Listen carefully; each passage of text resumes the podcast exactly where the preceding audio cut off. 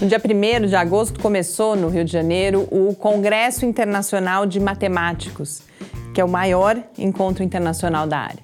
Dificilmente você não ouviu falar do evento, mas provavelmente não foi sobre o que ele representa para a matemática brasileira ou sobre algum trabalho que atraiu a atenção dos participantes, e sim sobre a infelicidade do roubo da medalha Fields, conhecida como o Nobel da Matemática. Nessa edição de Mídia e Ciência, eu, Mariana Pezzo, levanto algumas hipóteses sobre o modo como são contadas essa e outras histórias do universo científico. Mídia e Ciência.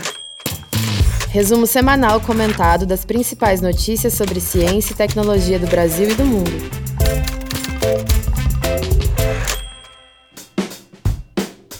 Desde que começou o Congresso Internacional de Matemáticos, não houve um dia sem que ele aparecesse na mídia.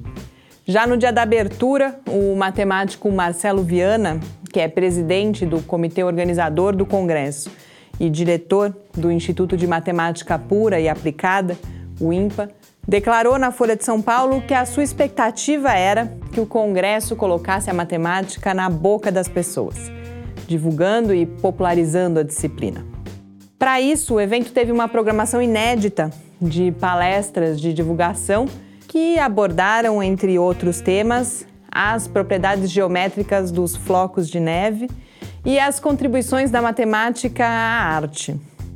Infelizmente, a partir do incidente na abertura, qualquer assunto matemático que pudesse se popularizar a partir do Congresso foi ofuscado pelo furto da medalha e, frequentemente, também por uma lamúria vira-lata de que a gente não está preparado para receber ou não merece um evento tão importante. Além desse complexo de inferioridade e da atração da mídia pelo inusitado e pela tragédia, é preciso considerar também as dificuldades que existem na divulgação da matemática. O próprio Marcelo Viana também comentou como dois pesquisadores de áreas diferentes da matemática frequentemente não têm como compreender o trabalho do outro. Comunicar o conhecimento científico geralmente já não é uma tarefa trivial. E assim, falar do conhecimento mais avançado nas diferentes áreas da matemática pode se aproximar do impossível. Em parte pela própria natureza da disciplina e da sua linguagem, mas também por causa da formação matemática que a maior parte de nós, jornalistas inclusive, recebeu. Talvez, por causa dessa dificuldade, quase todas as reportagens sobre o Congresso são muito mais relatos biográficos do que notícias sobre ciência. A gente ficou sabendo, por exemplo, da infância difícil de Caucher Birkar, um iraniano de origem curda que teve a medalha roubada. Dos outros 3 medalhistas desse ano, as notícias nos contam que o alemão Peter Schorzen, o mais jovem entre eles, precisou de só 2 anos e meio para fazer a graduação e o mestrado. Que o indiano Akshay Venkatesh ingressou na graduação aos 13 anos e depois, já como pesquisador, ocupou a mesma posição que o famoso John Nash. E que o italiano Alessio Figalli só queria saber de jogar futebol até chegar no ensino médio.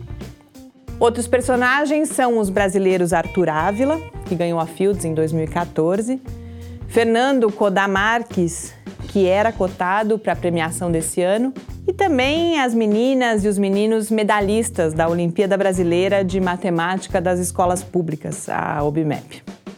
Na área da divulgação científica, o uso de personagens e de biografias é recomendado como estratégia para mostrar a ciência como produção humana e coletiva, e não como obra solitária de alguns poucos gênios. Mas a cobertura do Congresso Internacional de Matemática me parece que só fortaleceu a ideia de que Birkar, Schorzen, Venkatesh e Figalli não são gente como a gente, e que compreender a matemática não é para mim. No outro extremo, a reação ao anúncio de que todas as bolsas da CAPES poderiam ser suspensas foi um exemplo muito positivo de personalização e humanização da prática científica.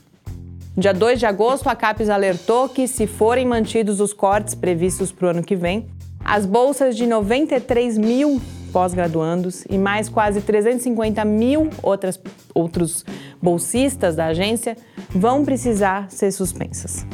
Rapidamente foram aparecendo nas redes sociais relatos identificados com as hashtags Minha Pesquisa CAPES e Existe Pesquisa no BR, entre outras. Nessas postagens, pesquisadoras e pesquisadores apresentam os seus estudos e buscam evidenciar os prejuízos que a sua interrupção vai causar.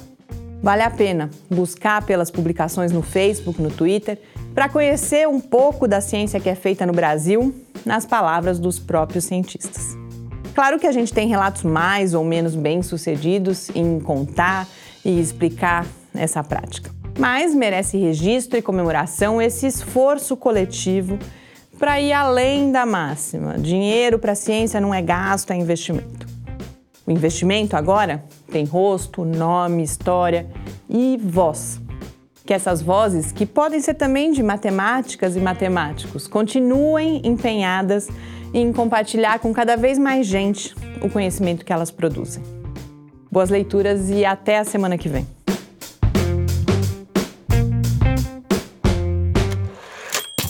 Mídia e Ciência, uma realização do Laboratório Aberto de Interatividade Lábio Fiscar.